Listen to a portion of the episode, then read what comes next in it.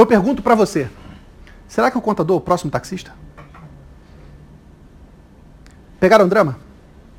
Será que seremos nós, empresários contábeis, que vamos sucumbir a uma nova categoria que vai fazer um serviço melhor, mais barato que o nosso?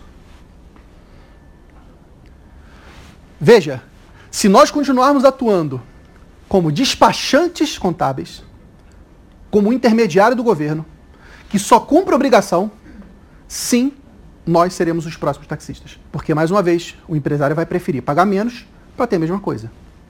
E veja, parêntese, fala-se muito hoje de desburocratização. A desburocratização, gente, é uma ameaça para o contador. Se fica mais fácil, veja imposto de renda. As pessoas estão cada vez mais fazendo seu próprio imposto de renda. Nitidamente, meus amigos, a tecnologia está substituindo parte das funções dos contadores. Só não enxerga isso quem não está olhando para fora. Tem gente que está olhando só para a sua mesa, para o seu escritório. Esses aí são os primeiros a morrer.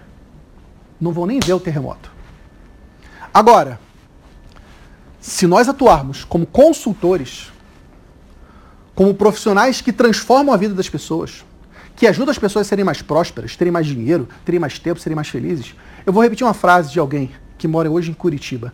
Nunca antes na história desse país, nunca antes na história desse país, houve uma oportunidade tão grande para os contadores. Nós estamos diante da maior oportunidade que os empresários contábeis tiveram nos últimos anos. Porque finalmente nós vamos nos libertar da garra do Estado e passar a fazer a vocação de vocês, que é transformar a vida das pessoas.